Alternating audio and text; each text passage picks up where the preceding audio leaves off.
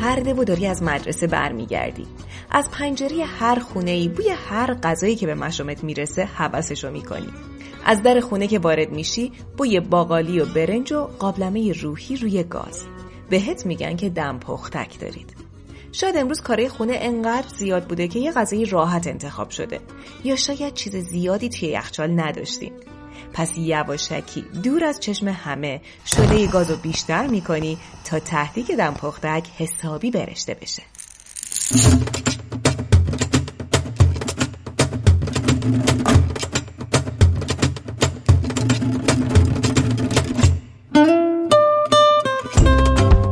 واژه دمپخت به معنی پخت آهسته در اجاقه.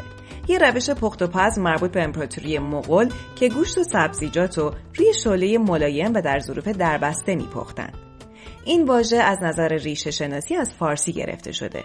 دم به معنای آهسته نگه داشتن غذا و پخت به معنای فرایند پختن که در کل به معنای پختن روی آتش آهسته است.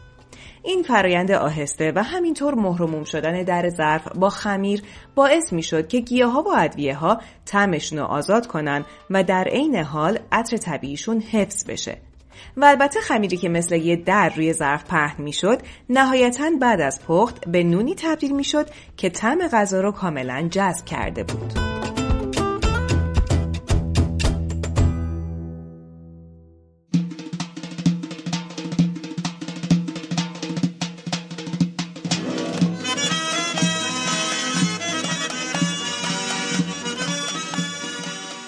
ما بهش میگیم دم پختک ترکیب برنج و ادویه که بیشترش زردچوب است با پیازداغ و یه مدل باقالی. غذایی هستش که دم میشه. خب می‌تونیم بگیم که به حال پلوییه که به صورت کته معمولا تهیه میشه. بعد اون کی آخرش رو دقیقا نمی‌دونم. منظورشون چیه؟ مامانم میگه که طرف خودشون بهش میگن دمپز بابام میگه که طرف خودشون بهش میگن دم پختک از قدیمی ها و مادر بزرگم شنیده بودم که بهش می‌گفتن دمی زرد. چون زرد چوبه داره و مثل استانبولی قرمز نیستش. این اسم من ازش شنیدم. نام دم پختک اما نامی متداول تر برای این خوراکه و تاریخ ابدایی اون احتمالا به اواخر دوره صفوی برمیگرده.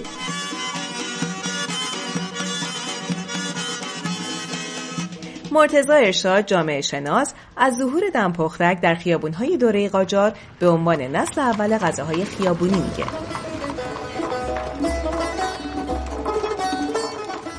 یکی از مهمترین نکات در مورد دمپختک تاریخ این غذاست و نقشی که در بین مردمان ایران ایفا کرده. شاید بتونیم دمپختک رو به عنوان مصداق نسل اول غذاهای خیابانی ایران معاصر در نظر بگیریم.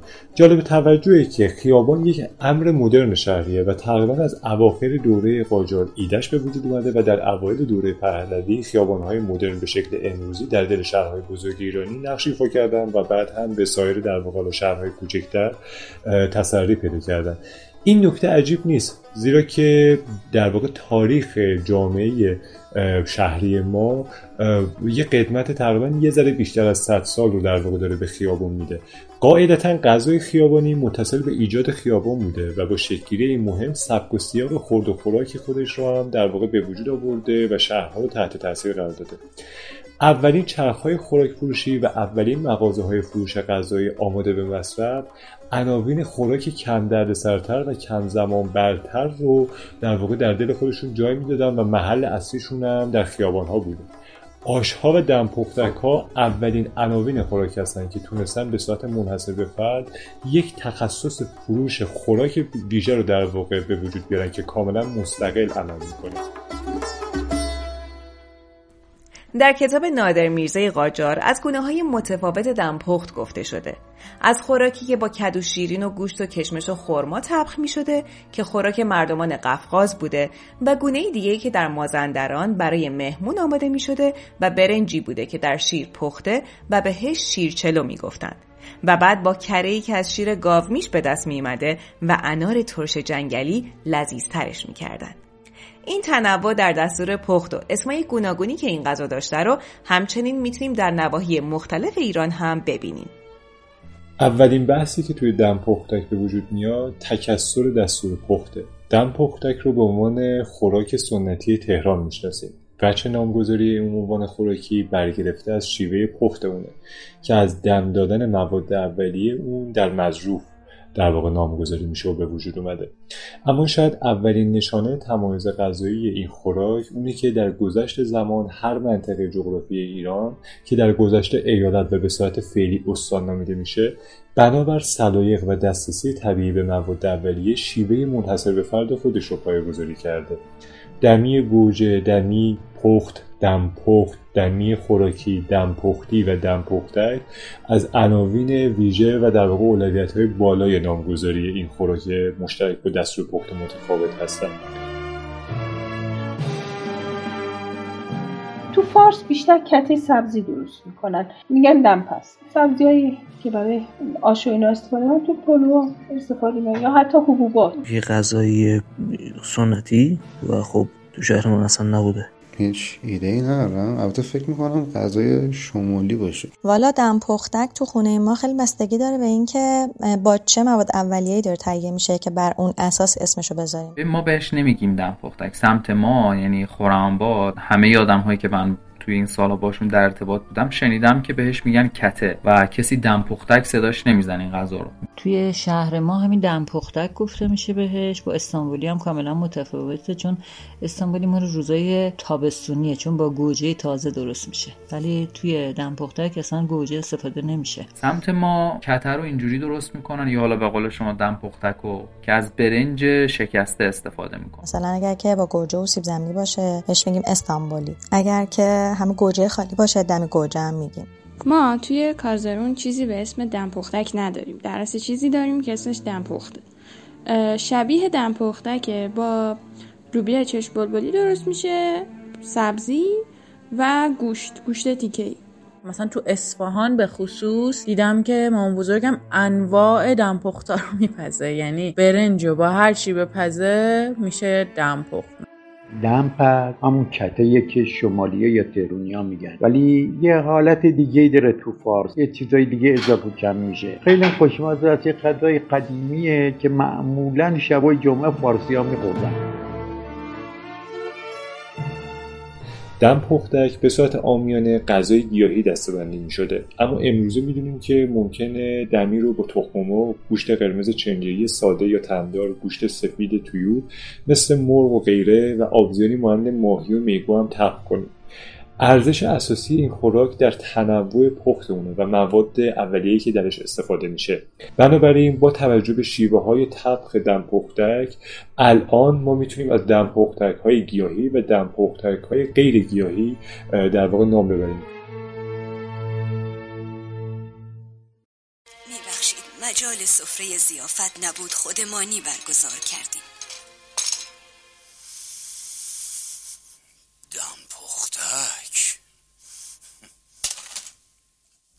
دم پختک یکی از دوست داشتنی ترین غذاهای محلی تهران و بیشتر به روش کته درست میشه و چون برنج آبکش نمیشه و شیره خودش رو از دست نمیده خواستش رو حفظ می‌کنه. ببین دم پختک رو نمیشه گفت مختص شهر خاصیه به خاطر اینکه یه غذای دمی رو بهش میگن دمپختک. خب می‌دونم که تو تهران به حال جزء غذاهای اصلی این شهر هست. می‌تونیم بگیم مال تهران هست. مثلا برای ما تهرانی ها دمپختک اسم دیگهش دمی باقالیه. من توی تهران بعضی وقتا تخم مرغ نیمرو می‌کنن کنارش. اون تخم مرغ نیمرو شده رو می‌ذارن روی دمپختک و می‌خورم و فوق العاده خوشمزه میشه. تو فامیلایی که تهران داشتیم همیشه اسم دمپختک میشینه ولی حقیقتش اصلا اصلا نشینی بودم که یا اصلا نشده بود بخورم. خیلی از همه چیز داشت مشتی طوریه. یه غذاییه که حتما باید کلا مخملی و تیزی اینجور چیزا داشته باشی بتونی بخوریش. کاپتان امروز قراره برامون یه دم پختک خوشمزه درست کنه و ما رو ببره به سالهای دور پایتخت و به قول خودش تهران با طی دسته دار شهرها رو ببین با مردم چشم سیاه که همه یه جور میخندن و همه آسون دل میبندن و توی همه شهرها هنوز گل در میاد. آسمون آبی همه جا. اما آسمون اون وقت ها آبی تر امروز یه تعطیلی وسط هفته است و من می‌خوام که تو خونه بمونم استراحت کنم و یه غذای نوستالژیک عالی بخورم. غذای امروز من دم پختکه که خیلی ساده است. خوشخوراکه و خوردنش ته نداره. قشنگ میشه تا ابد دم پختک و خورد. البته. یا با سیرتوشی یا با ترشی لیته. خلاصه یه ترشی باید بغلش باشه. انقدر بخوری بعد سنگین شی نتونی از جات تکون بخوری همونجا بیفتی بخوابی. دکترها گیر ندن بهمون. من دم پختک تهرونی درست می‌کنم.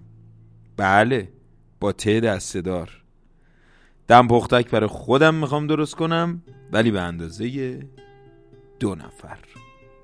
اگر این روزا بتونیم دوباره مثل قدیم و سفره پهن کنیم و بعد اقوام و آشناهایی رو دعوت کنیم که دارن دهه 90 زندگیشون رو میگذرونن و براشون دم پختک بپزیم شاید اونا با اولین قاشقی که از دم پختک ما می‌خورن در عین حال که از دور همی لبخندی گوشه لبشون نشسته طعم دم کرده برنج با مخلفاتش اون پیرمرد پیرزنها رو پرتاب کنه به دوران دم پختکی سالهای سیاه و تلخ قهد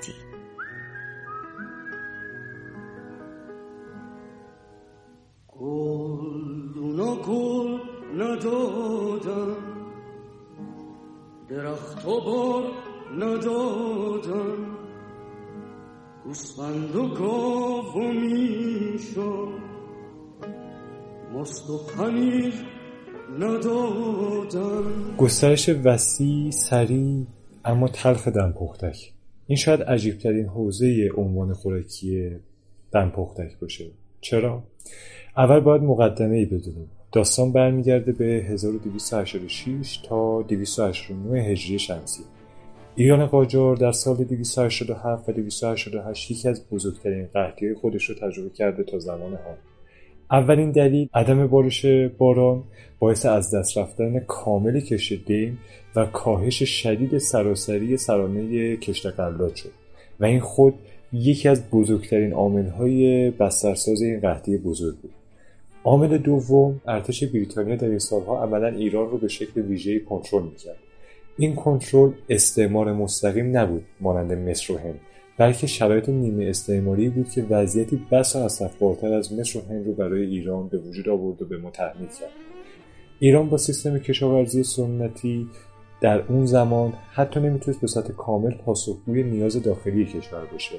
با خروج فراوان مواد اولیه از جمله قلات به صورت نظامی عملا میشه گفت کشت در واقع قلات در ایران با برشکستگی کامل مواجه شد و کشاورزی سنتی هم ضربه جبران ناپذیری بهش وارد شد. عامل سوم اما بی تدبیری حاکمیت زمان بود و سیاستگذاری اشتباه در عدم ممنوع کردن خروج غلات از ایران دامنه بحران رو به سراسر کشور کشوند.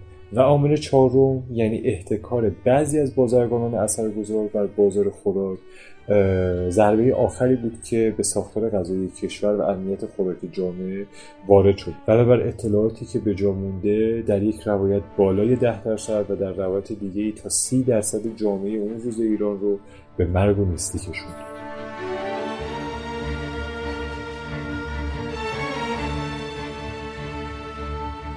خود وزارت مالیه که همین دارایی فعلی هست یه دستورالعملی هم صادر می‌کنه که چجوری این دمپختک تهیه بشه که اینم خیلی جالبه نسبت هایی که میده.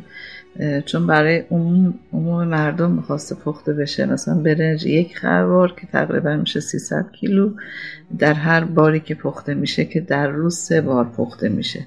پس برنج یک خروار روغن هشت من حبوبات ده من برقور ده من زردچوبه یک من پیاز ده من و نمک پنج من. با این ترکیب سه مرتبه در روز این غذا پخته می شده و بین مردم از طریق همون سه تا مغازه به صورت رایگان توضیح می شده. ظاهرا مغازه های دم پختک پزی هم بوده. اونا رو دیگه مثل که پختشون متوقف میشه و این مغازه ها این کار رو انجام میدن. مردم مخصوصا فقرا بیشتر فقرا می اومدن صف رو میستادن دمپختک ورود یک خوراک سنتی برای نجات یک جامعه. به عنوان خوراکی با دستور پخت آزاد فرصتی اساسی پیدا کرد تا بنا به هر اونچه از مواد اولیه در دسترس افراد بود نقش خودش رو در جامعه ایفا بکنه. دمپختک در این دوره از غذای طبقات اشراف تا فقیرترین فقرا تبدیل به یک انتخاب شد. دمپختک اشراف بیشتر برگرفته بود از پسته بادام زعفران و غیره. دمپختک فقرا از خاک سفید بعضا گوشت فاسد شده یا پرندگان غیرخوراکی مانند سار و غیره.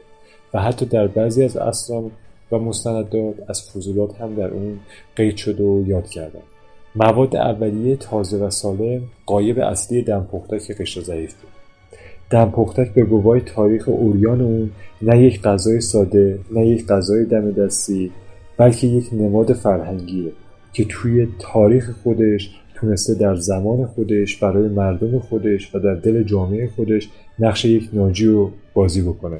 و تنها عنوان تغذیه بوده که تو اون لحظه می‌تونستن بهش فکر کنن بهش امید ببندن و برای بقا بهش توجه کنن و امید داشته باشن.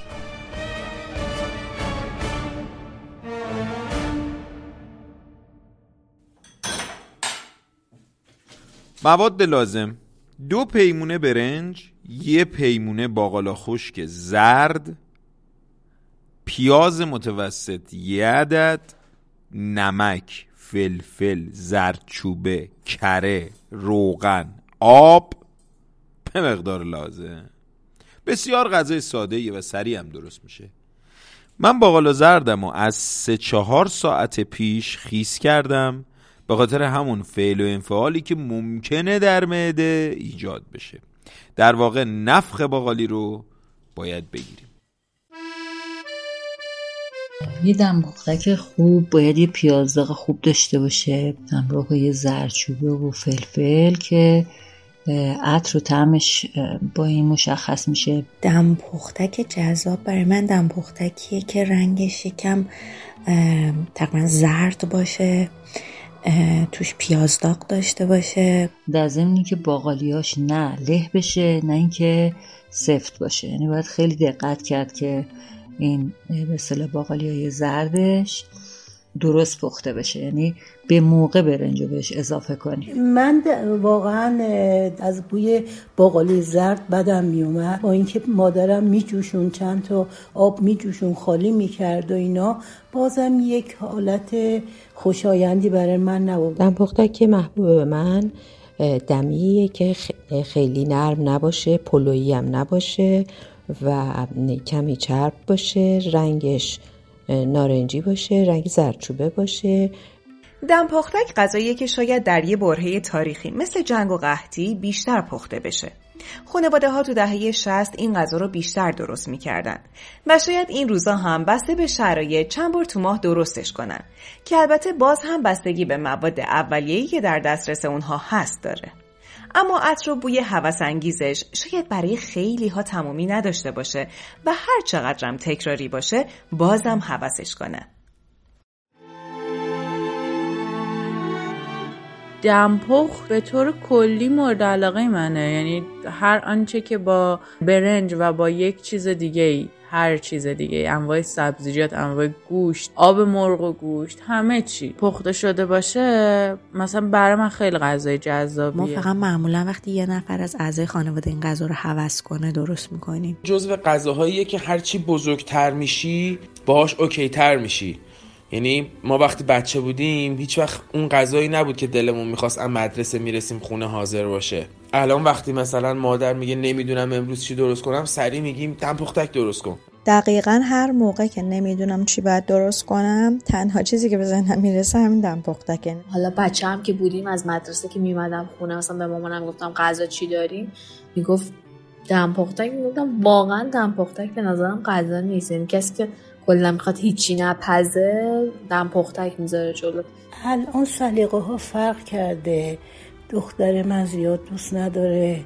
بعد بالاخره همسرم قند داره. هیچی نپزین نون کره پنیر بخوری به نظرم خیلی خوشمزه تر از دم پختکه. خیلی غذای بیهوده ایه بچه تر بودم خیلی دوستش نداشتم ولی الان دوستش دارم. برام پر برده کلا دم پختک غذای مورد علاقم نیست و نه اینجوری که حالا صرفا بخورم و خوشم نیاد نه. کلا ترجیح می‌دادم هیچ وقت نخور. من تقریبا هفتاد درصد غذاهایی که درست می‌کنم میشه اسمشو گذاشت دمپخت به خاطر اینکه غذاهایی با برنج و چیزهای دیگر هستند من به شخص این غذا رو دوست دارم. حتی از شنیدن کلمش هم گاهی وسوسه میشم که اون غذا رو درست کنم و بخورم. حتی الان که دارم این وایس رو میدم دارم وسوسه میشم که این غذا رو درست کنم. یادش بخیر. دم پختک یکی از بهترین غذاهای ایرانیه الان دیگه اونجوری نیست دیگه. نه اون سفره هست نه اون برنجه هست نه اون روغن کرمانشاهی هست.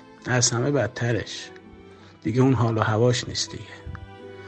ولی باز هنوز دم پختک خوشمزه ترین غذای ایرانیه.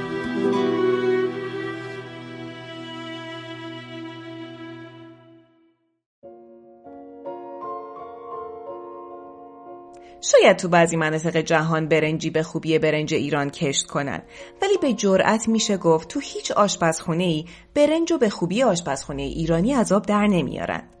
تو کتاب مستضب آشپزی گفته میشه مرغوبیت برنج دو بچه اساسی داره. یکی صورت و ظاهر و اون یکی مزه و عطر. از لحاظ صورت دونه برنج مرغوب باریک و کشیده و یک دست و به رنگ سفید آجیه. تو پخت قد می‌کشه و بعد از جذب روغن جلا می‌گیره. مزه و عطر برنج مرغوب از برنج خامم معلوم میشه. برنج مثل خیلی از دانهای خوراکی دیگه مثل گندم مثل جو. در ابتدا یک گیاه خودروی وحشی بود. اولین بار معلوم نیست که برنج در چه ناحیه از کره زمین و در چه زمانی اهلی شده و انسان شروع به کاشت برنج کرده. دو تا نظریه مختلف وجود داره. اولین نظریه بر این مبنا استواره که برنج در حوزه رود یانگتسه و در حدود 9000 سال پیش اهلی شده و انسان شروع به کشت برنج کرد. نظریه دوم هم بر این مبناست که برنج در حدود 7000 سال پیش در دره رود سند در هند کشت شده. هر دو ناحیه نواحی هستند که امروزه هم بیشترین میزان کشت برنج در این نواحی. چون هند در زمان هخامنشیان جزوی از امپراتوری ایران میشه و هم پیشتر از اون ارتباط شرق ایران با دره رود سند بسیار ریشهدار و عمیق بوده. می‌تونیم حس بزنیم در همین حدود زمانی کشت برنج هم در میان ایرانیان رواج داشته و این کشت برنج در دوره اشکانیان ادامه پیدا می‌کنه و همینطور در دوره ساسانیان. مثلا ما در یکی از نوشته های برجامونده از دوره ساسانی به نام داستان بز و درخت آسوریک به سراحت در مورد کشت برنج صحبت شده و همینطور اسناد و مدارک زیادی از دوره اسلامی از قرن دوم و چهارم هجری باقی مونده که نشون میده مناطق شمالی ایران مثل گیلان و مازندران در این زمان از مناطق اصلی بودن که برای کاشت برنج خیلی رواج داشته. در همون دوره ای که برنج رو ایرانیان کشت می‌کنن روابطی که ایرانی ها با شرق اروپا و یونانی ها داشتن باعث میشه که این گیاه وارد این قسمت از اروپا بشه و یونانی ها برای اولین بار حدس می‌زنیم که اولین مردم اروپایی بودن که برنج رو کشت می‌کنن. و همین باعث میشه که برنج برای اولین بار در یونان و بعد در جنوب اروپا در ایتالیا کشتش رواج پیدا کنه و در نهایت تا عواست قرن 13 میلادی به سراسر قسمت های قاره اروپا و حتی انگلستان کشیده میشه. درباره برنج دمپختک هم تا اونجایی که می‌تونید از برنج ایرونی استفاده کنید. اگه نشد و شما خواستید از برنج دونه بلند استفاده کنید حتما سه ساعت قبل برنج رو خیس کنید. اول از همه میام پیاز متوسطم و پوست می‌کنم و رندش می‌کنم. شما هم اگه مثل خود من دوست دارین می‌تونین خلالش کنین پیازو یا می‌تونین نگینیش کنین. من رندش می‌کنم چون یه عزیزی اون رنده شده شو دوست داره. من یه قابلمه روحی دارم که مخصوص پختن دم پختک و استانبولی و ایناست. از مادرم بهم رسیده و نکتش اینه که کفشو می‌تونم قاشق بکشم. و اون تهدیگ برنجی ها رو که دوست دارم از تهش بتراشم.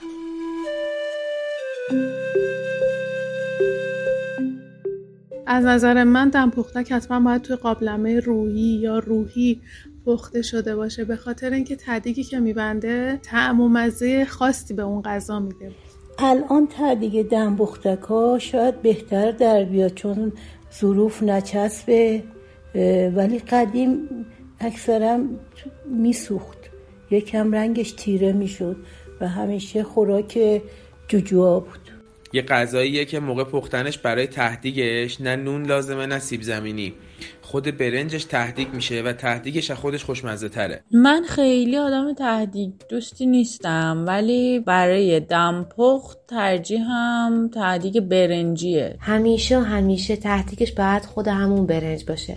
وقتی که برشته میشه اون رنگ خوشگل هنایی رنگش کنار ترشی معرکه خوشمزه یه طعم بینظیری ایجاد می‌کنه. بعد همیشه یادم میاد ما سر این تهدیگ کته دعوا داشتیم تو خونه. هر کسی که می‌تونست بیشتر از این برداره قشنگ برنده حساب می‌شد. یادش به خیر اون روزا قدیما مثل الان نبود که هر کی غذای خودشو تنهایی بخوره.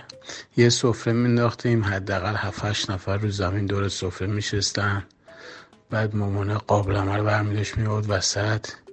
دم پخته بوی عطرش می‌زد بیرون.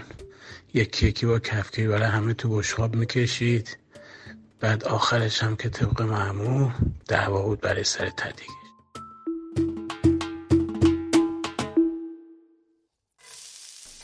خب پیاز رو تو قابلمه روحی میریزم یه مقداری روغن و نزدیک پنجاه گرم کره بهش اضافه می‌کنم. اول روغن میریزیم بعد کره که کرمون نسوزه. خب شروع کنیم به تفت دادن.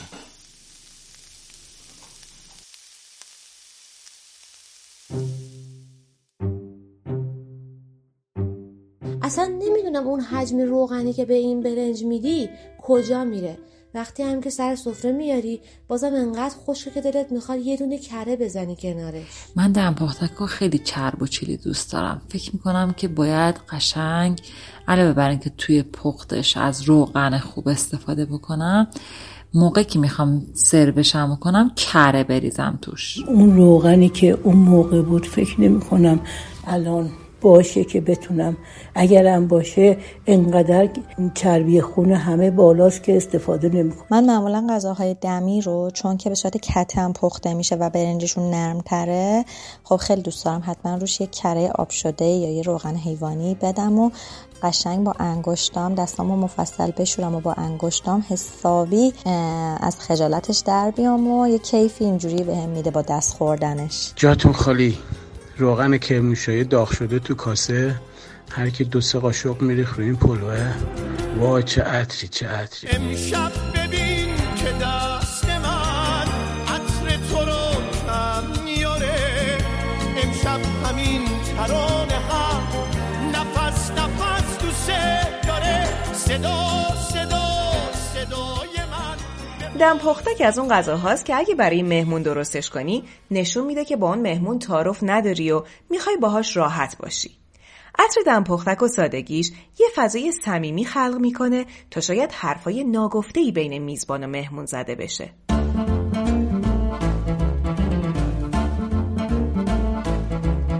اینطور که شنیدم قدیما وقتی که به اصطلاح خانومای خونه کارای زیادی داشتن دم پختک میذاشتن. من یادمه وقتی که بچه بودیم مادرم اگر دوستی آشنایی فامیلی رو می‌خواست دعوت کنه و می‌خواست بگه که شما مزاحم ما نیستین ما با شما صمیمی هستیم و تشریف بیارین میگفتش که بیای یه دم پختک دور هم می‌خوریم و واقعا هم این اتفاق میافتاد. اگر قرار بود که یک مهمونی مثلا فرض کنید خاله آدم بیاد و یه مهمونی بیالایش خیلی ساده دور همی باشه و یه ناهاری هم بخوریم خیلی راحت دم پختک رو میپختن و هم وقت کمی می‌گرفت هم خوشمزه است. این غذا در واقع خودمونیه و اصولا بین اعضای اصلی خونه خورده میشه و کمتر موقع مهمانی سرو من مامان بزرگم من بیشتر وقتایی که احساس می‌کنم حال نداره غذا درست کنه. برای ما دم پختک درست می‌کرد. یا حتی اگه مامانمون غذا درست نمی‌کرد خودمون می‌خواستیم درست کنیم یکی از گزینا همیشه کته بود. تا زمان که بچه بودم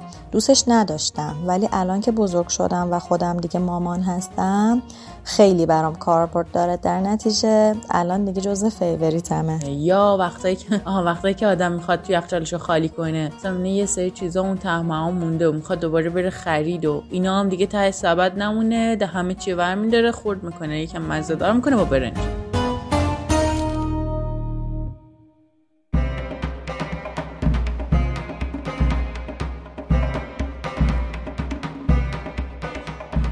قدم که به عطاری می‌ذاری و بوی عطر ادویه ها به مشامت می‌خوره کافیه چشاتو ببندی تا به گذشته های خیلی دور بری. زمانی که جاده ادویه و راه های آبی ادویه های پرطرفدار رو از هند و جنوب شرق آسیا به دست مردمان غرب میرسوندن و بنادر بوشهر و هرمز و گناوه گلوگاه این مسیر طولانی بودن. شاید بتونیم چند تا بازرگان رو تصور کنیم که سر قیمت ها با زبونه مختلف با هم بحث می‌کنن. یا چند تا ملوان خسته که برای ادویه را از کشتی های پهلو گرفته خالی می‌کنن. عطر فلفل و هل و جز هندی تا دارچین و زیره و زردچوبه هر وقت میرم تو عطاری اون بوی زیره که به مشامم می‌خوره منو می‌بره دوران خاطرات نوجوانیم که مدرسه میومدم زمستونا. مامان دم پختک درست کرده بود پر زیره. هندیا می‌دونم که یه غذایی دارن که توش ادویه رو تفت میدن. از جمله دارچین و فلفل بعد پلور بهش اضافه می‌کنن. لابلای اونم هویج و نخود فرنگی داره. ولی خب خیلی هم عطرش از دم بیشتره. همین که ادویه هاش خیلی بیشتره. ولی فکر می‌کنم شاید یه کوچولو شبیه باشه. مادر بزرگ من گوشت چرخ کرده خیلی سرخ شده روش میریزه که معمولا گوشت چرخ کرده هم ادویهش دارچینه. اونجوری ترجیحش میدم.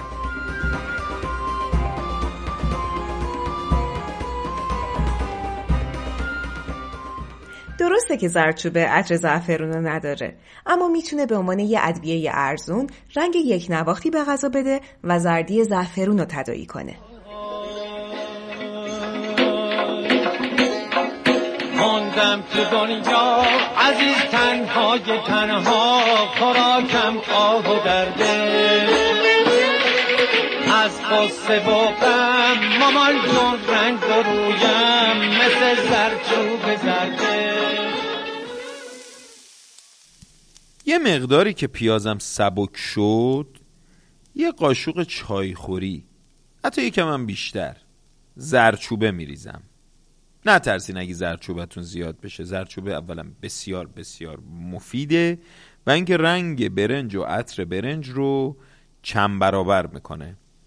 خب پیاز و زرچوبه رو هم تفت میدم. بله.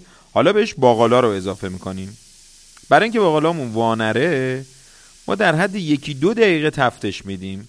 فقط حواستون باشه که زود میسوزه ها.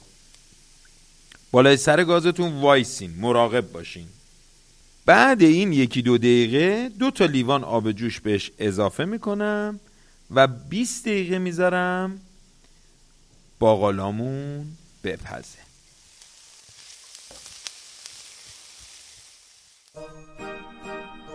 دم پختک برای خیلیا یادآور دوران بچگی مخصوصا روزای دم عیده که اهالی خونه حسابی مشغول خونه تکونی بودن و نمی‌خواستن وقت زیادی پای گاز باشن. پس باقالی خشک و میذاشتن حسابی خیس بخوره و بعدش می‌رفتن سر وقت کارای خونه. زمستونا وقتی از مدرسه که برمیگشتیم البته منظورم دبیرستان.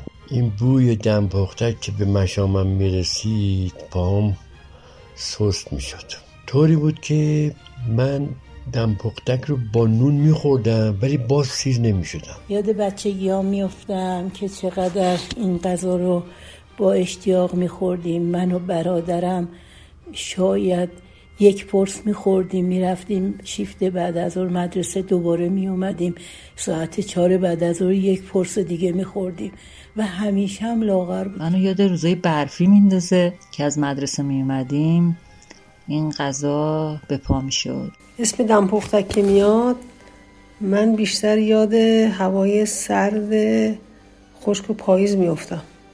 زمانی که به خصوص مدرسه می اومدیم می که بوی دمپختک میاد. جزو غذای نوستالژیه یعنی ما رو یاد قدیما میندازه چون الان کمتر جوونا می‌خورن. غذای نوستالژیکیه چون آدمو می‌بره به دنیای کودکی و خانه پدری و حتی یه جور شاید معماری خاص خونه خونه رو به یاد آدم میاره. مثلا خونه های قدیمی که تو فیلم نشون میدن حوز داره و نمی‌دونم پنج دری و فلان و اینها. بعدش هم این که حال خانه گرم و محبت مادر رو رو بوما همیشه کفتر حیاتا باغ بودن آدما سردماغ بودن. بچه ها چاق بودن جوونا قلچماق بودن. دخترا با حیا بودن مردما با صفا بودن. حوز پر آبی بود مرد میرابی بود. شبا محتابی بود روزا آفتابی بود. حالی بود حالی بود نونی بود آبی بود. چی بگم؟ نون گندم مال الان نوبت ریختن برنجه. آب باقالا و پیاز تقریبا تمام شده و به روغن افتاده. اینجا بهش دو تا قاشق چایخوری نمک اضافه می‌کنم. باز قشنگ برنج و باقالا رو هم بزدید. حالا نوبت ریختن آب جوشه. آب به اندازه بریزید که انگار می‌خواین برنج رو دم کنید. اگر نمی‌خواین انگشتتون بسوزه می‌تونین خلال دندون رو به اندازه 3 سانت علامت بزنید و مقدار آب برنج رو با این خلال دندونه اندازه بگیرید. شاید این روزا همون یکم وقتم برای درست کردن دم پختک خونگی نداشته باشیم و اگه هوس کنیم بریم سمت یه رستوران.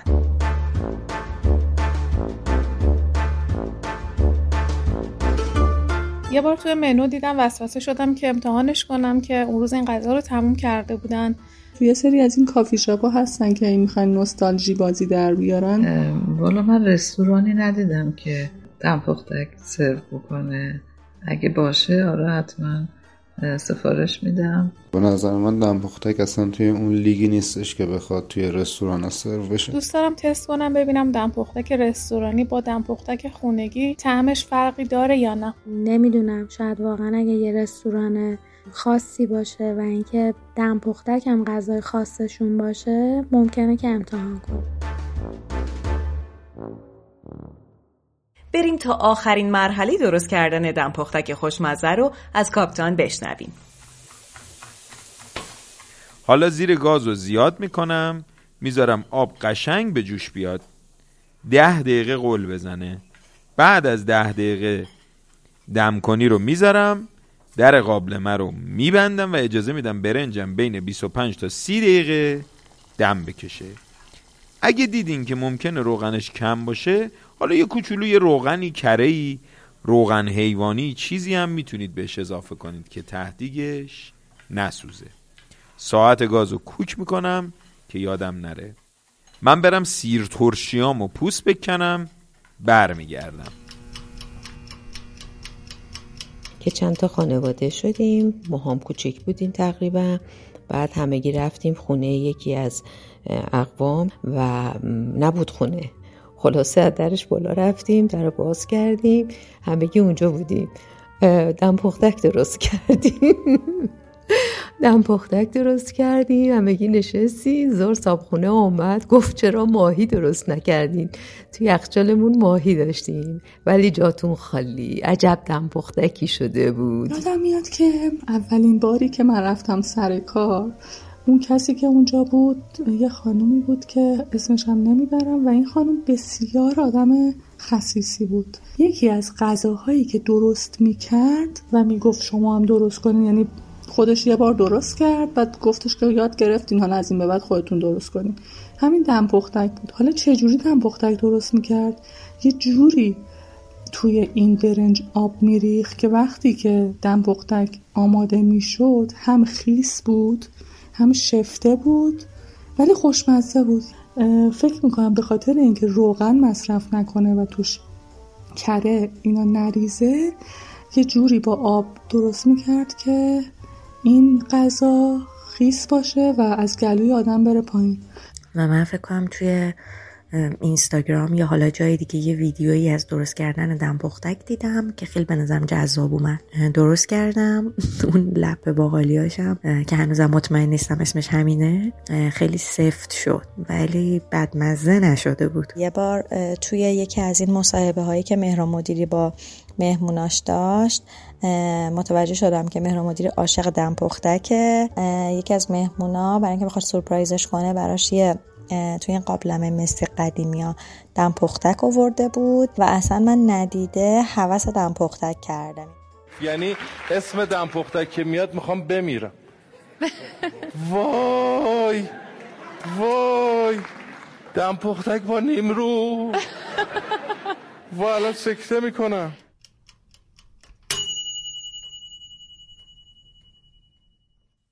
خب صدای زنگ گازم بلند شد. در قابلمه رو بردارم. آها. عجب بخاری. عجب بویی. هر وقت بو بخار رنگ اسم هر چیزی از دم پختک میاد من یاد مهران مدیری میافتم. انقدر که همه جا گفته من دم پختک دوست دارم. عجب رنگی داره واقعا. الان سیرپوس کندم دم دستمه. یه بشقاب بر میدارم خودم هم دم پختک و میریزم و شما رو تنها می‌ذارم. درست کنین صفا کنین نوش جون همتون. با دم پختک یه مقداری سیر ترشی میچسبه. ترشی هفته بیجار. ولی سیر اونم از نوع سیر مادر زنجان. سیر ترشی قدیمی مام بزرگم که مثلا می‌گفت این 20 سال است این 18 سال است این 15 سال است. با اونا میخوردیم. اما از اجزای اصلی کنار دم پختک به نظر من ترشیه ترشی مخلوط. یعنی واقعا بدون ترشی انگار یه چیزی کم داره. ما گاهی اوقات یه تخم مرغ نیمرو کنارش می‌زنیم ولی میشه این کارم نکرد. ولی همراه با ترشی یا سیر ترشی حتما سرو میشه نه با سالاد و اینا. خب بگم که اصلا دم پختک اگه بخوای بدون ترشی یا سالاد بخوری سالاد شیرازی اصلا نخوری بهتر اضافه اینکه خب سبز خوردنم باهاش خیلی میچسبه کنارش قطعا ترشی. ترشی هم که سرکش خیلی تند و تیز نباشه با شورم بد نمیشه. کنارش معمولا یا ماست بود همیشه یا سبزی. اگه فصل لیمو شیرازی هم باشه لیمو هم خیلی میچسبه با لیمو و سبزی. وای وای عالیه. کاسهای کوچیک ترشی و پارچ دوغ و سبدای سبزی تو سفره ایرونی می‌تونن ساده ترین دور همی ها رو تبدیل به یه جشن باشکوه کنن. جشنی از مزه ها و رنگ ها کنار شلوغی و بحث کردن ها و از ته دل خندیدن های آدمایی که بودنشون زمان صرف غذا رو برای همه خاطر انگیز می‌کنه. لحظاتی که با گذر زمان کم کم شبیه یه رویای از دست رفته میشه و برای به دست آوردن دوباره اون رویا شاید طبخ یه غذای ساده و زنگ زدن و دعوت کردن از کسایی که خیلی وقت دلتنگشونیم کافی باشه.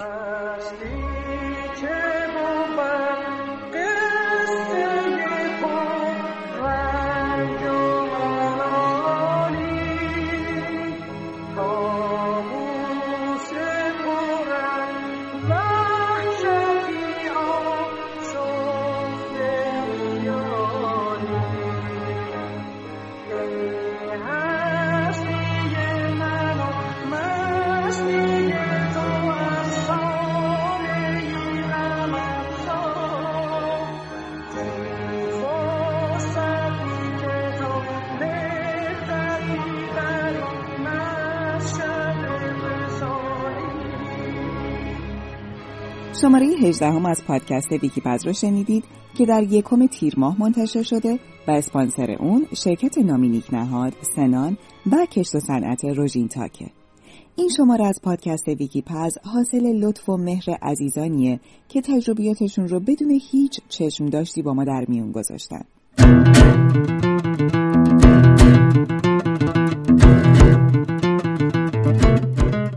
تیم سازنده ویکی پس. مالک و صاحب امتیاز این پادکست رضا میکائیل زاده و کانون تبلیغاتی اوژن گرافیکه.